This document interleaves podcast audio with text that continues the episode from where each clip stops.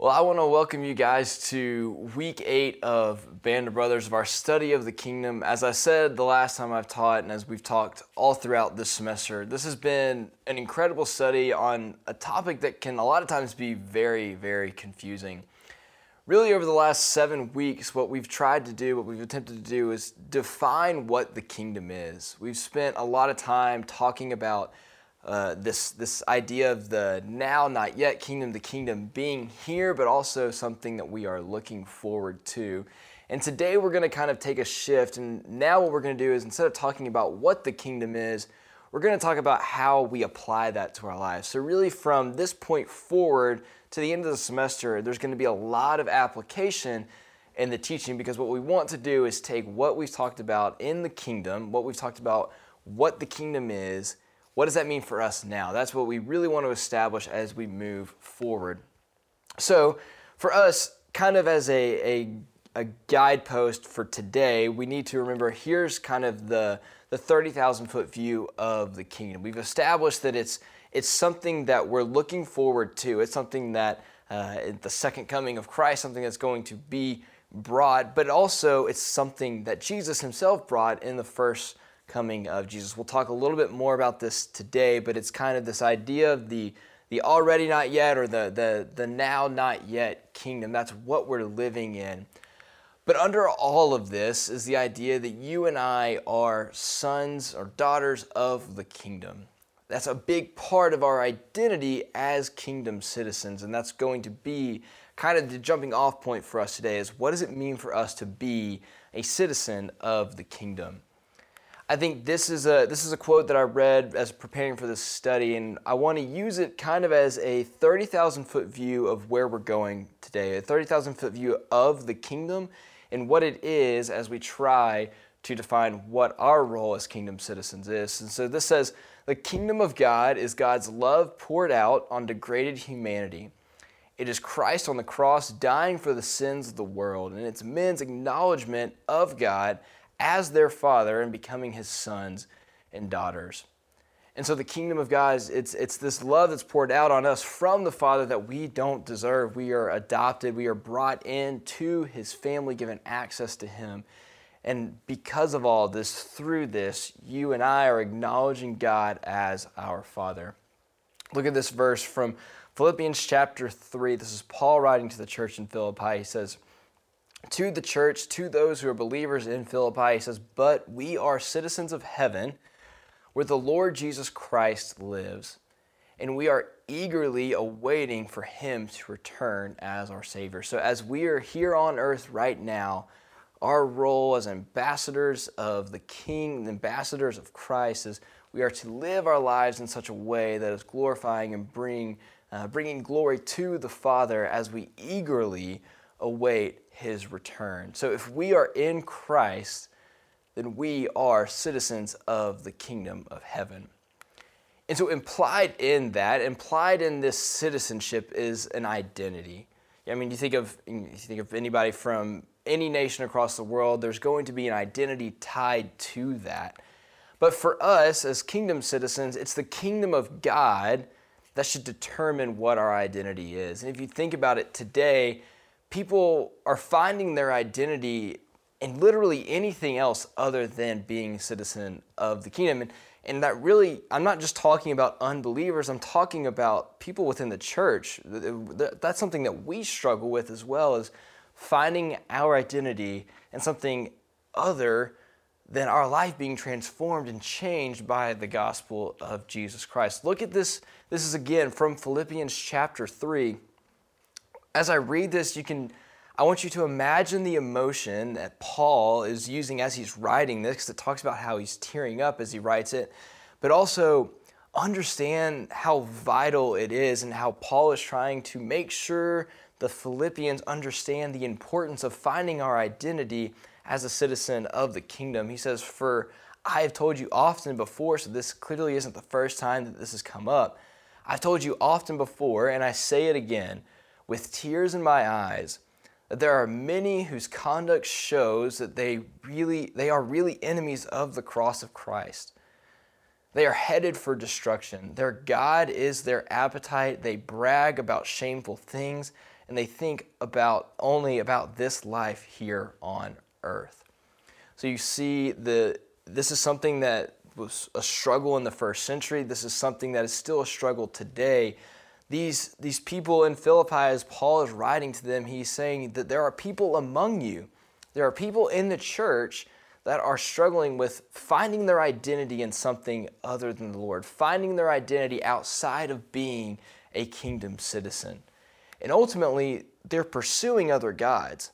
Because what this is doing is if you find your identity in something other than being a citizen of the kingdom, then you're really placing whatever that is over that of God. And so they're pursuing other gods. And we see this happening all the time today. And I'm about to list through a couple of things and know that this list is not exhaustive, but it's kind of interesting that some of the things that I mentioned here were also issues that they dealt with back then as well when it comes to um, having this, this crisis of identity. But today we see people finding their identity in politics with how, how, uh, tension, how the tension of everything in politics is, sports, work, other people, our reputations. These are all things, like I said, are not exhaustive, but these are all things that we typically can we can look at our lives and say that's actually where I'm finding my identity in rather than being a citizen of the kingdom. And guys, if I'm just being honest, those last two, finding my identity in what other people think of me or my reputation in front of others, is something for the longest time and even today is something that I struggle with trying to find my identity And If I were to be honest and take a step back, that's something that pops up often.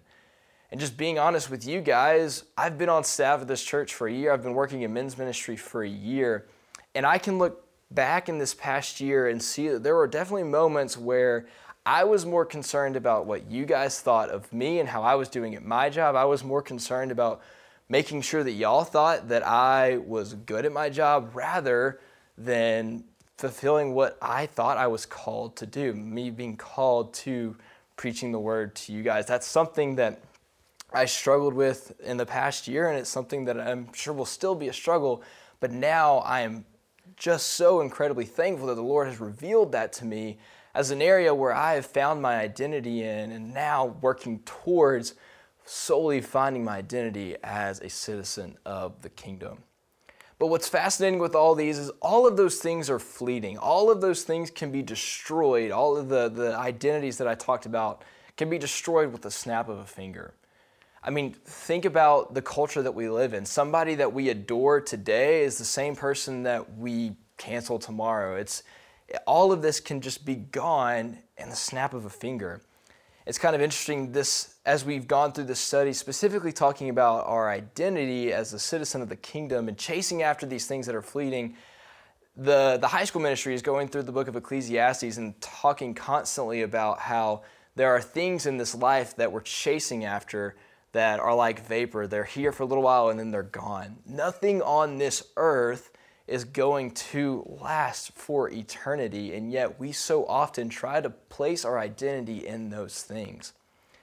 The only thing that is eternal, the only thing that is never failing, is the kingdom of God, and that is where we should place our hope. That is where we should place our identity in through the gospel, our identity as kingdom citizens is received. And don't miss the importance of this. This isn't something that we achieve. Our citizenship in the kingdom of heaven is something that we receive, it's something that's given to us. There is no amount of praying, there's no amount of reading the Bible, there's no amount of anything that we can do to achieve that.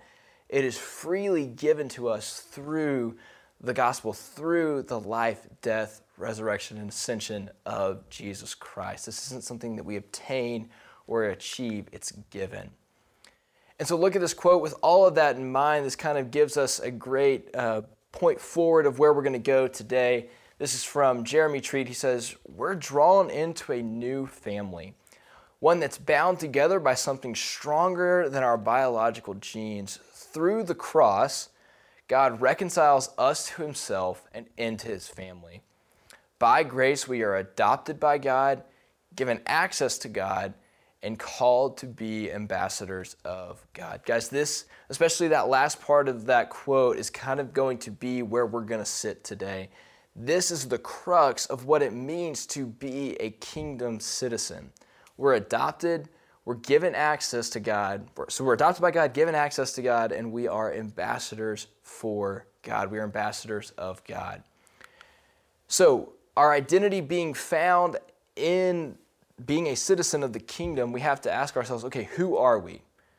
we we've got this identity. What does this identity entail? Well, I said, like I said first, we are adopted. We're adopted into the family of God. Look at Ephesians chapter 1, verse 5. It says, God decided in advance to adopt us into his family, into his own family, by bringing us to himself through Jesus Christ. So we see that before the foundations of the earth were laid, God has decided to adopt us into his family. If you and I are in Christ, then we are brought into the family of God. And it is only through Jesus Christ that this happens. This isn't something that we do, we achieve. It's, it's through Jesus that this happens. But don't miss what this adoption means. It's more than just it's more than just a simple, okay, now you are part of this family. There is so much in this. Being adopted into the family of God means that we are full heirs of the coming kingdom. We're given full rights that come with being a citizen of the kingdom of God. This is something that is huge because in all of this, we don't deserve it. We, we are sinners at the core of it, and God adopts us into his family, shows us this love, this grace, this mercy that we don't deserve. He shows us this unconditional love. And so we are adopted into the family of God, but the next thing that logically follows from that is we are given access to him. So after being adopted into the family, we're not we're not just staying away from the Father. He doesn't just walk away as we're now in the family. It's something that we are adopted into the family of God and we are now given full and complete access to Him. We can go to Him at any time. Look at Hebrews chapter 4, verse 16. It says, Let us then with confidence, with confidence draw near to the throne of grace, that we may receive mercy and find grace to help in time of need. Guys, this verse is a verse that honestly is very near and dear to me because this verse radically changed my view of God. It radically changed my idea of what it means to be a citizen of the kingdom. Because, and I've talked about this before, but if you don't know, a large part of my story is me coming to the understanding that I don't have to pray a certain amount of times. I don't have to read my Bible enough times to cover all of the sins of my past so much of me used to believe that if you know if i sinned if i screwed up if i did something wrong that the lord wasn't going to love me unless i did all of those things more and more and more. And i got to this point to where i realized that there is not a moment where this seems to be getting better. I am still a sinner in need of a savior. And i read this verse and i just broke down because i realized that in this as a citizen of the kingdom, if I am in Christ, if I believe in the life, death, resurrection, and ascension of Jesus, that I can confidently approach the throne of God, knowing that that throne is full of grace, knowing that God wants to and yearns to show me grace and mercy and love that I don't deserve.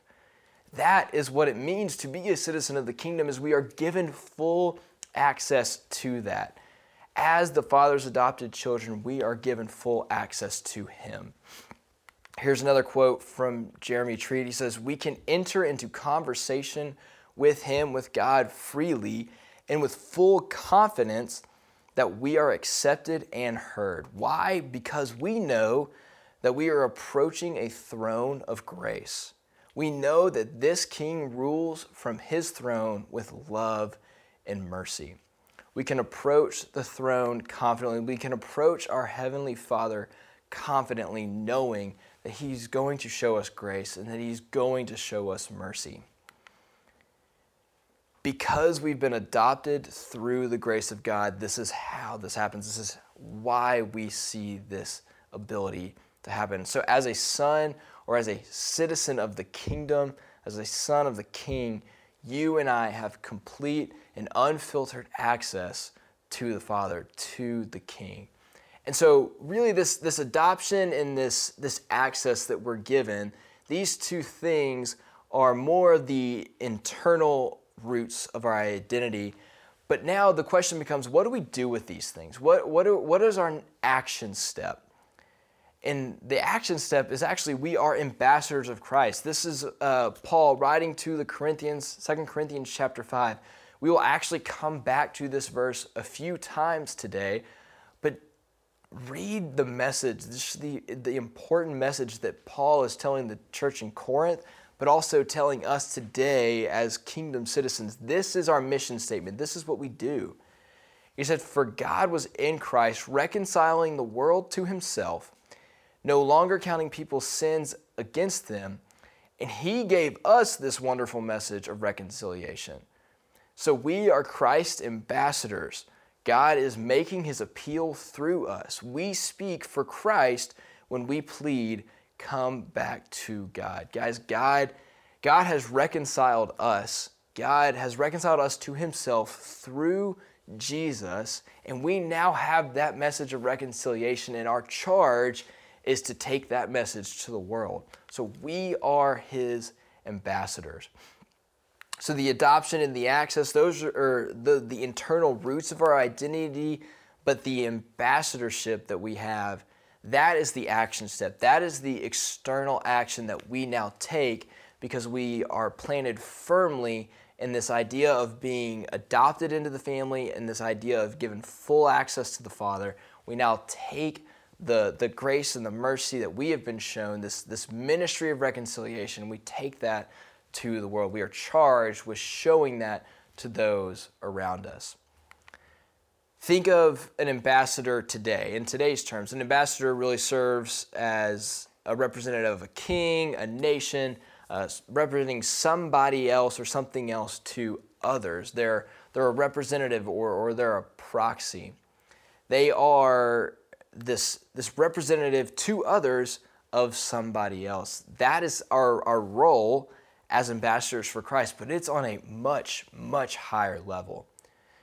You know, a few years ago, I lived in DC, and in Washington, D.C., there's this thing called Ambassador Row, and it's literally this street where building after building after building is just nothing but ambassadors from other nations.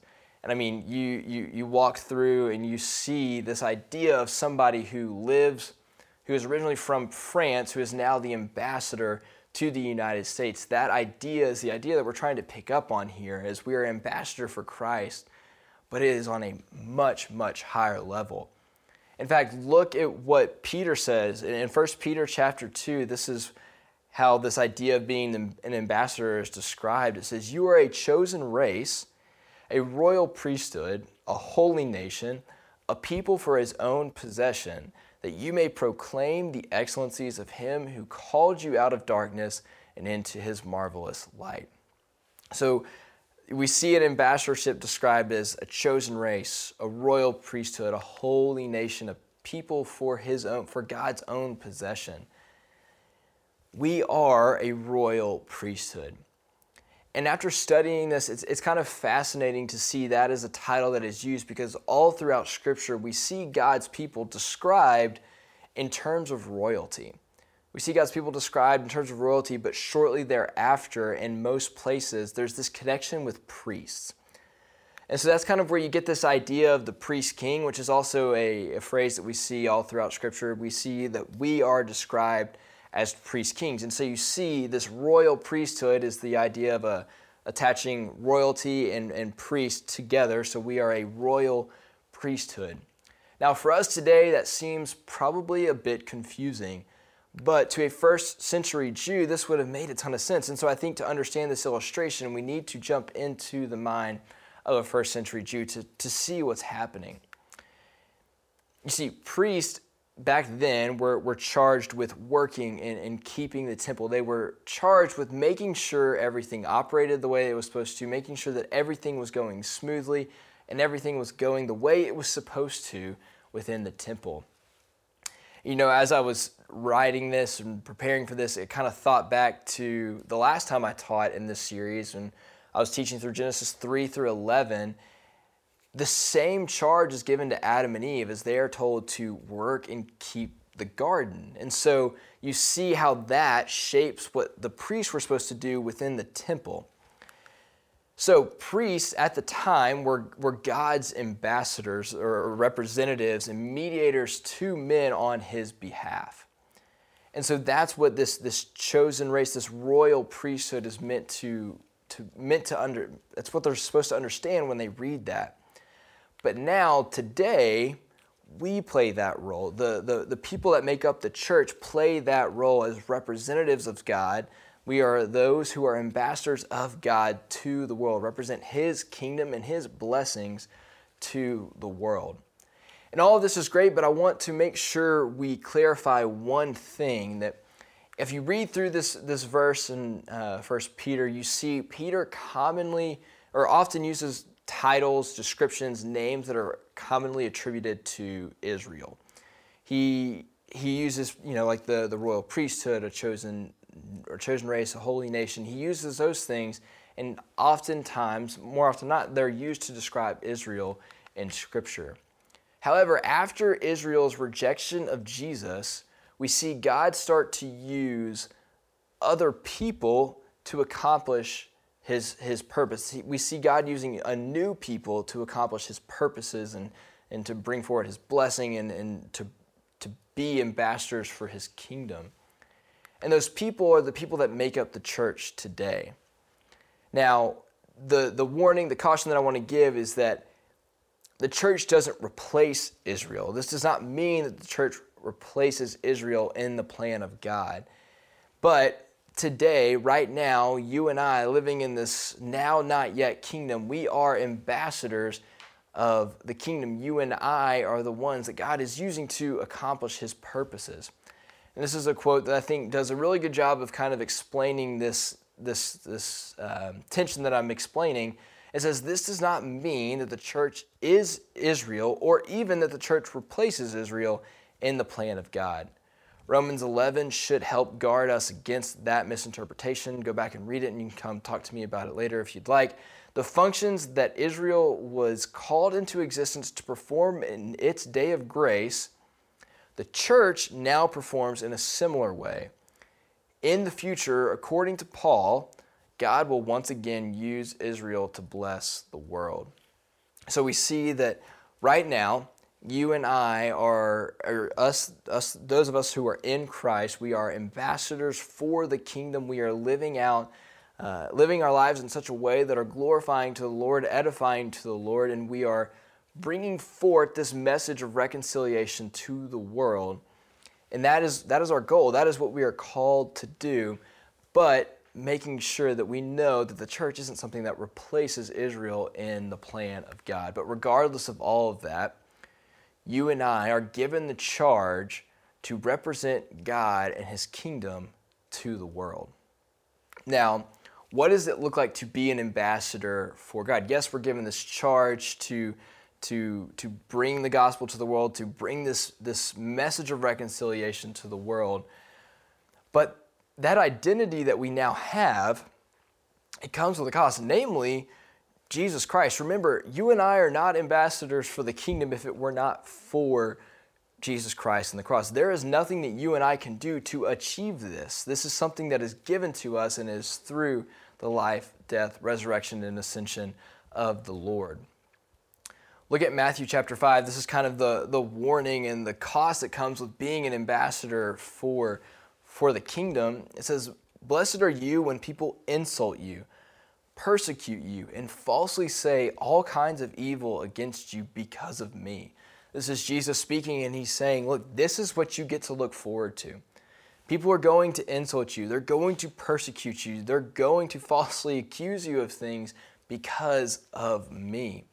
Then again in Matthew 27, You will be arrested, you will be persecuted and killed, you will be hated all over the world because you are my followers. This is the life of an ambassador. This is what we see happening in scripture is what we see Jesus warning us about. However, we are we are an ambassador for the kingdom with the end in mind.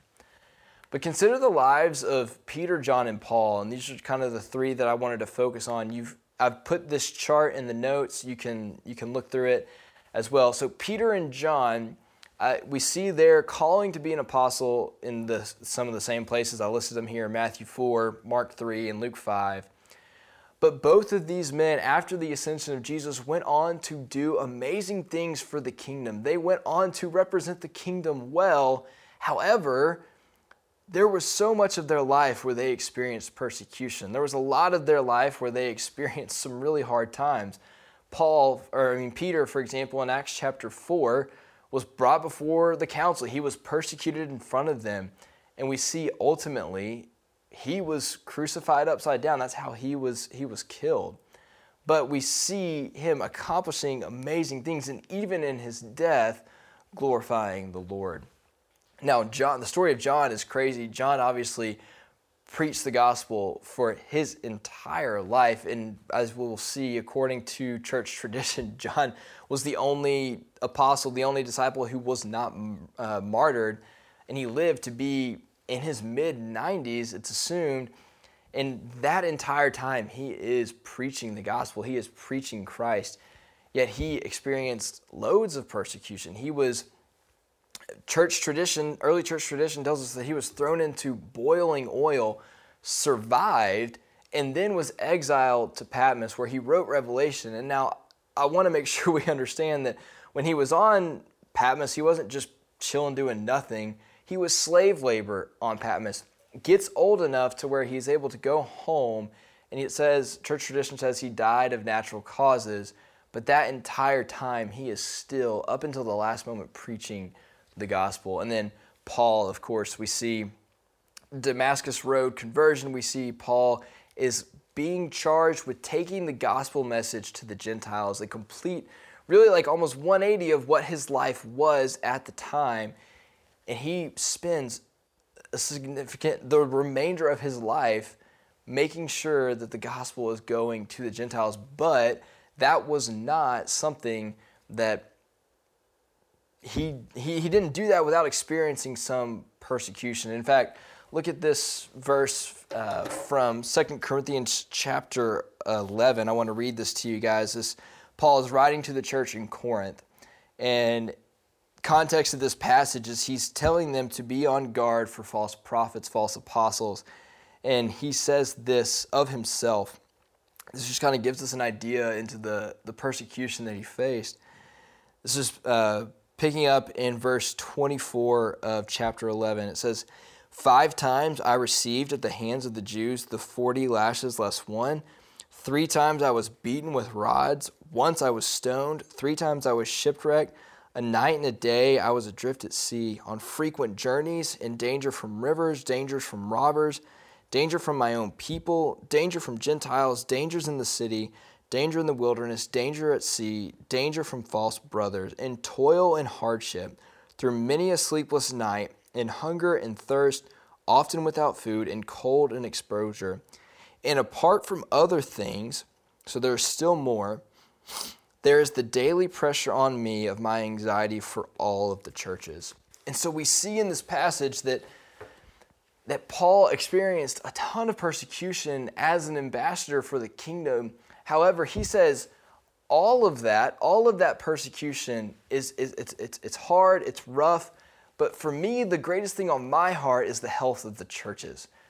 We see all throughout the New Testament, Paul is planting churches, and we see his letters to these churches, and he has a heart for them to be ambassadors for the kingdom, to be great citizens of the kingdom.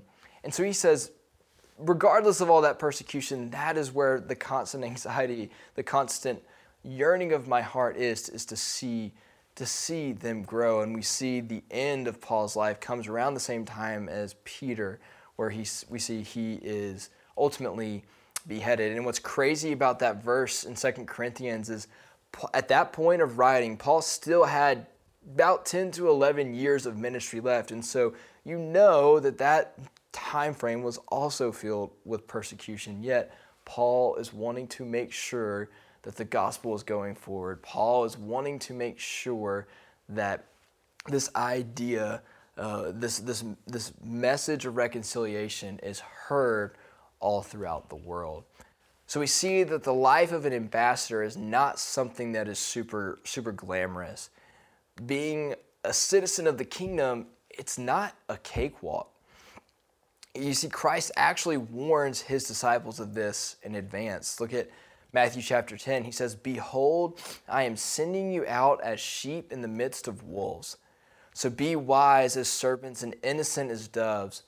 Beware of men, for they will deliver you over to the courts and flog you in their synagogues, and you will be dragged before governors and kings for my sake, to bear witness before them and the Gentiles.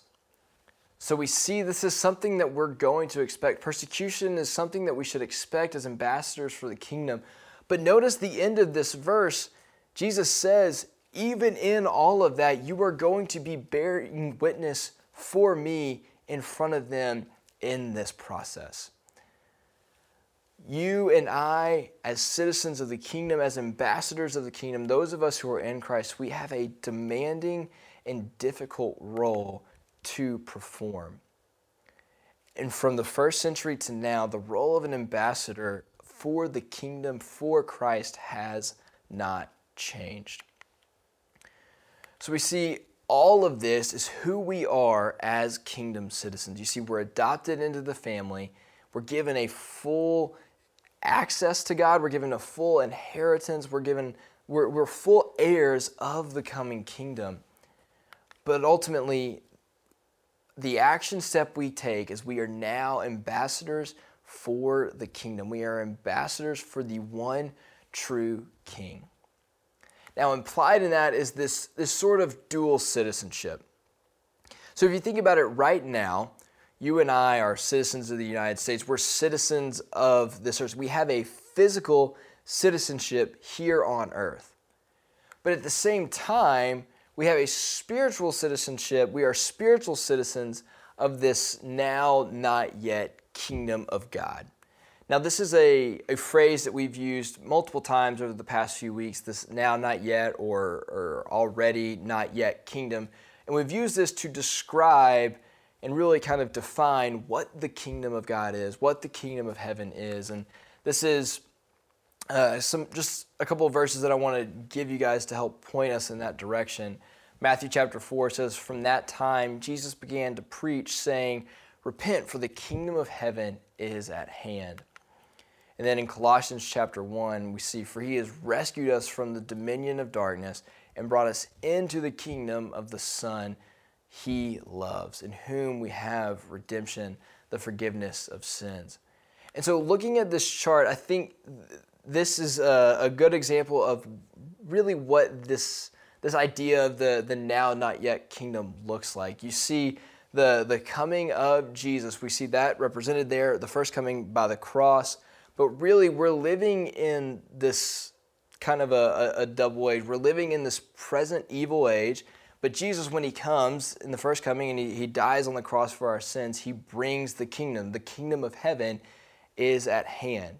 And so right now, you and I are living in this overlap, this, this tension of these of this age where it's we are looking forward to the coming kingdom, but the kingdom of, of heaven is at hand now. So we've got a mission to, to do. We've got a mission to fulfill while we are here on earth. So the question for us as kingdom citizens is how do we live in this current age?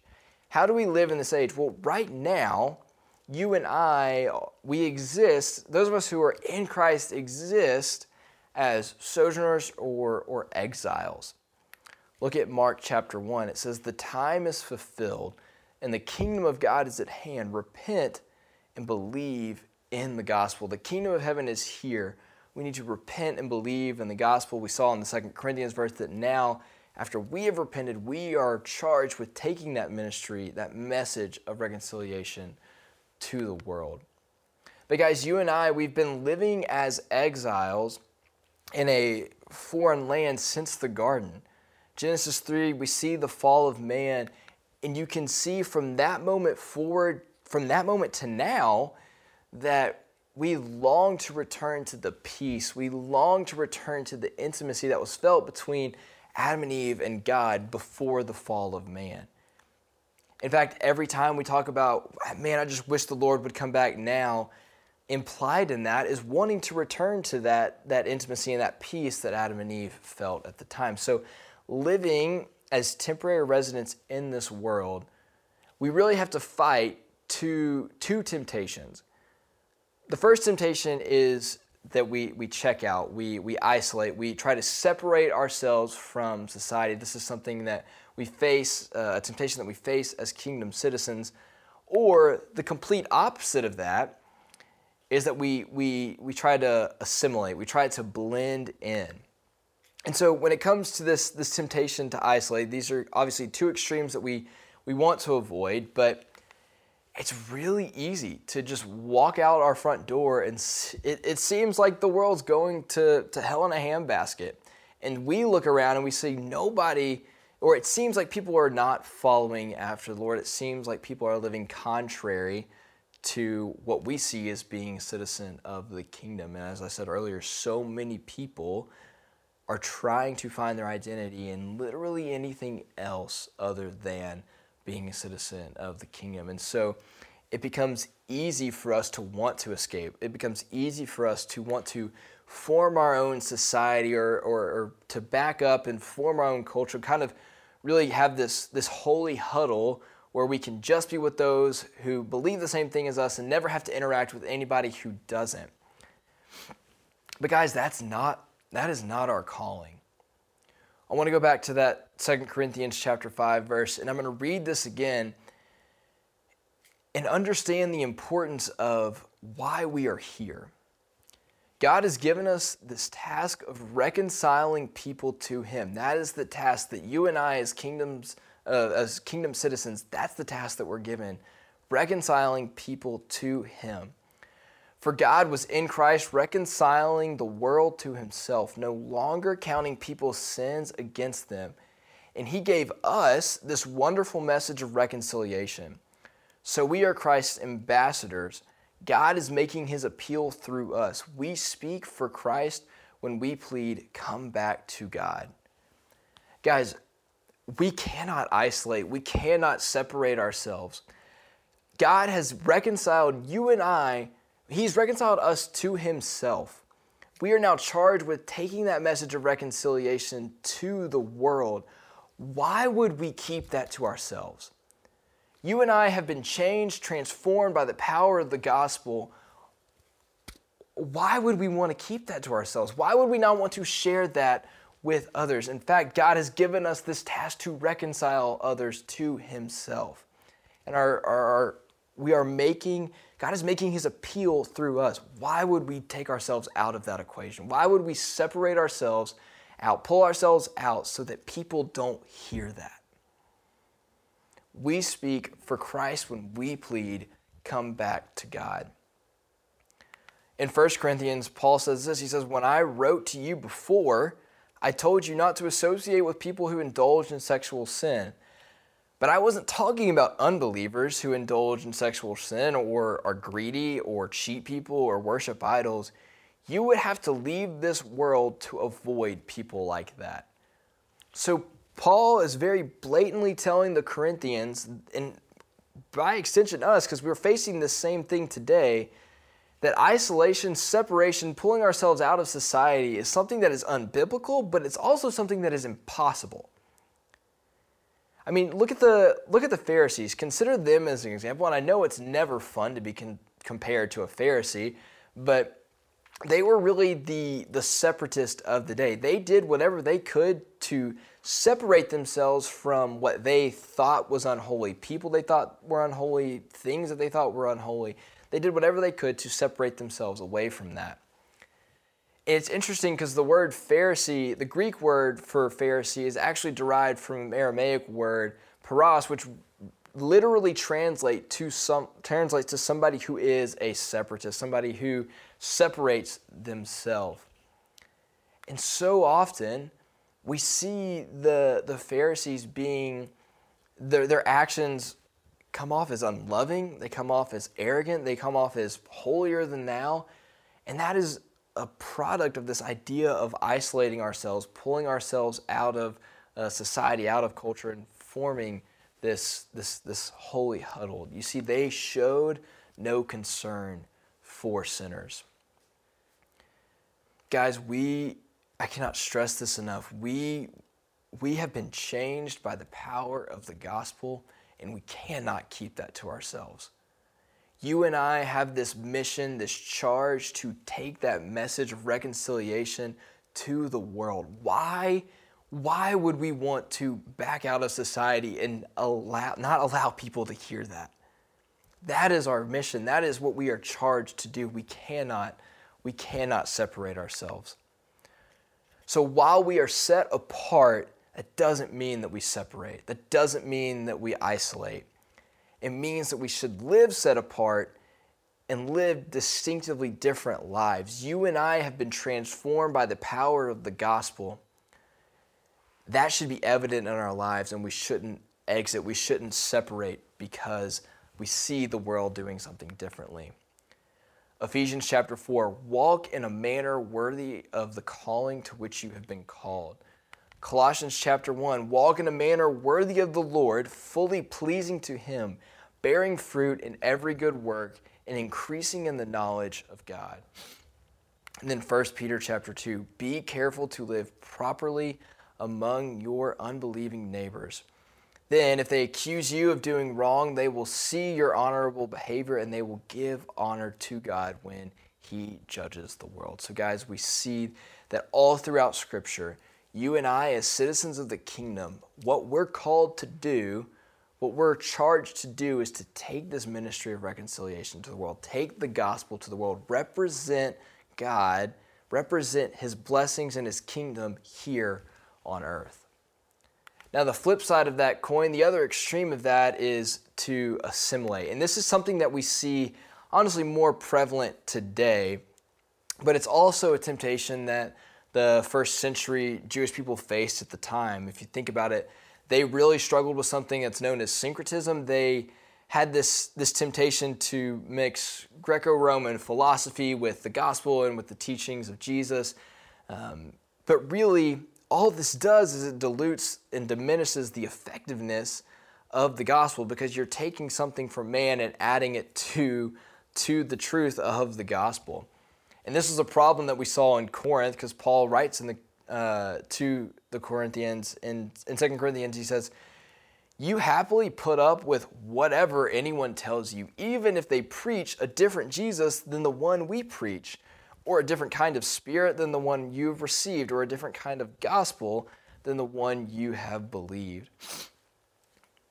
Guys, for us today, the same problem exists. We, we tend to want to uh, be seen as culturally, culturally relevant, and so what happens a lot of times in culture or today in the church is we see people adding to or or changing the gospel to fit the times per se. But guys, the world's greatest need right now is gospel resilience. It is not cultural relevance. There has never been a moment in history where the gospel wasn't relevant. The worst of the worst to the best of the best, the gospel is relevant in every single point of history. So right now, the world's greatest need is for the gospel to remain resilient and for us as ambassadors of Christ, as ambassadors of the kingdom, to take that gospel to the world.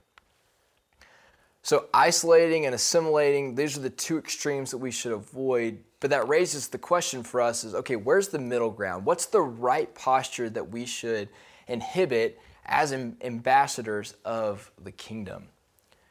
Well, we should faithfully live in exile. Remember earlier I said we are, we are currently living in exile in a foreign land. We should faithfully live in, in exile. And I think a perfect example of this is what we see in Jeremiah 29. Jeremiah 29, I'm about to read through this passage, but for some context, the Israelites are, are now in exile in Babylon. But one of the most famous verses comes from this chapter. We see Jeremiah 29 11. But I want to give you guys the background for what's going on before we get there.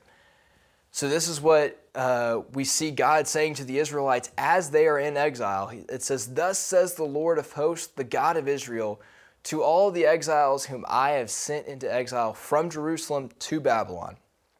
So, here's what he says to him He says, Build houses and live in them Plant gardens and eat their produce. Take wives and have sons and daughters. Take wives for your sons and give your daughters in marriage, that they may bear sons and daughters. Multiply there, do not decrease. But seek the welfare of the city where I have sent you into exile, and pray to the Lord on its behalf. For in its welfare you will find your welfare. Don't miss that God is encouraging them to be faithful to Him in their exile. He literally told them to seek the welfare of the city in which they were in exile in.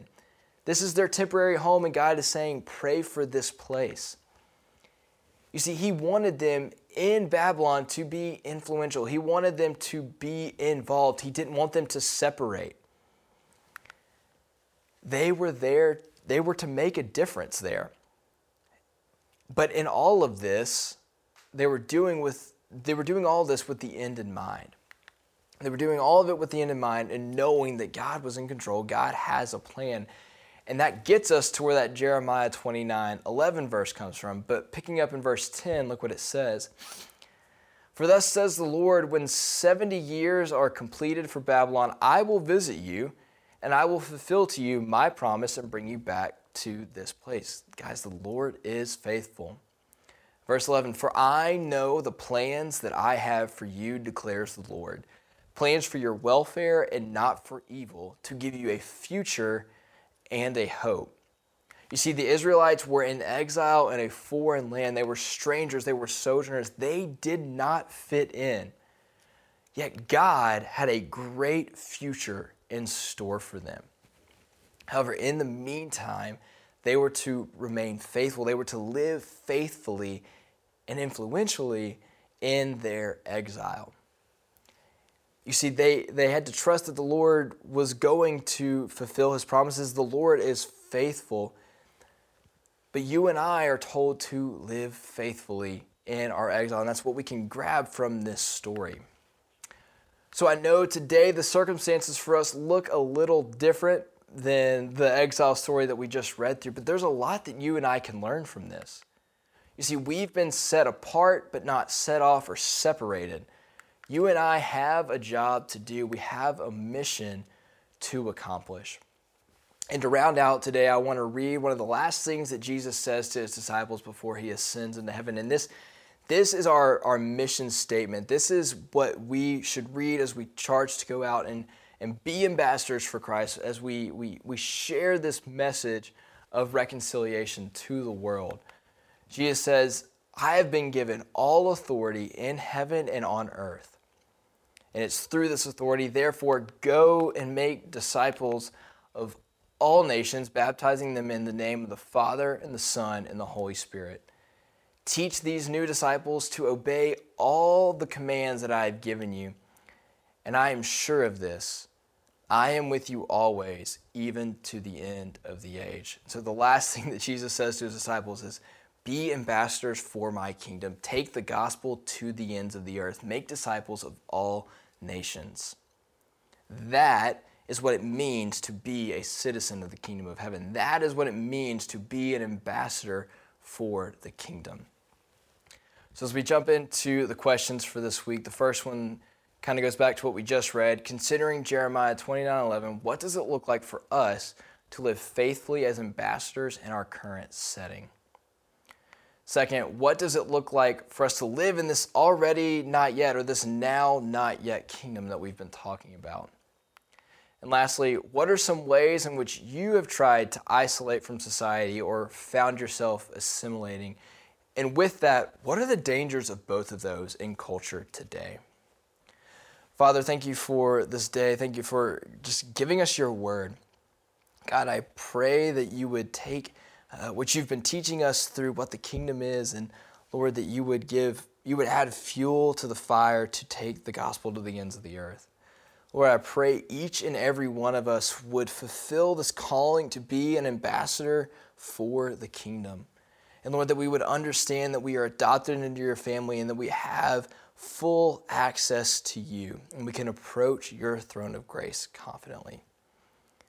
Lord, thank you for this, this ministry of reconciliation, this message of reconciliation, and, and for reconciling us to yourself. Lord, and I pray that we would take that to those outside of these walls. In your name I pray. Amen. We'll see you guys next week.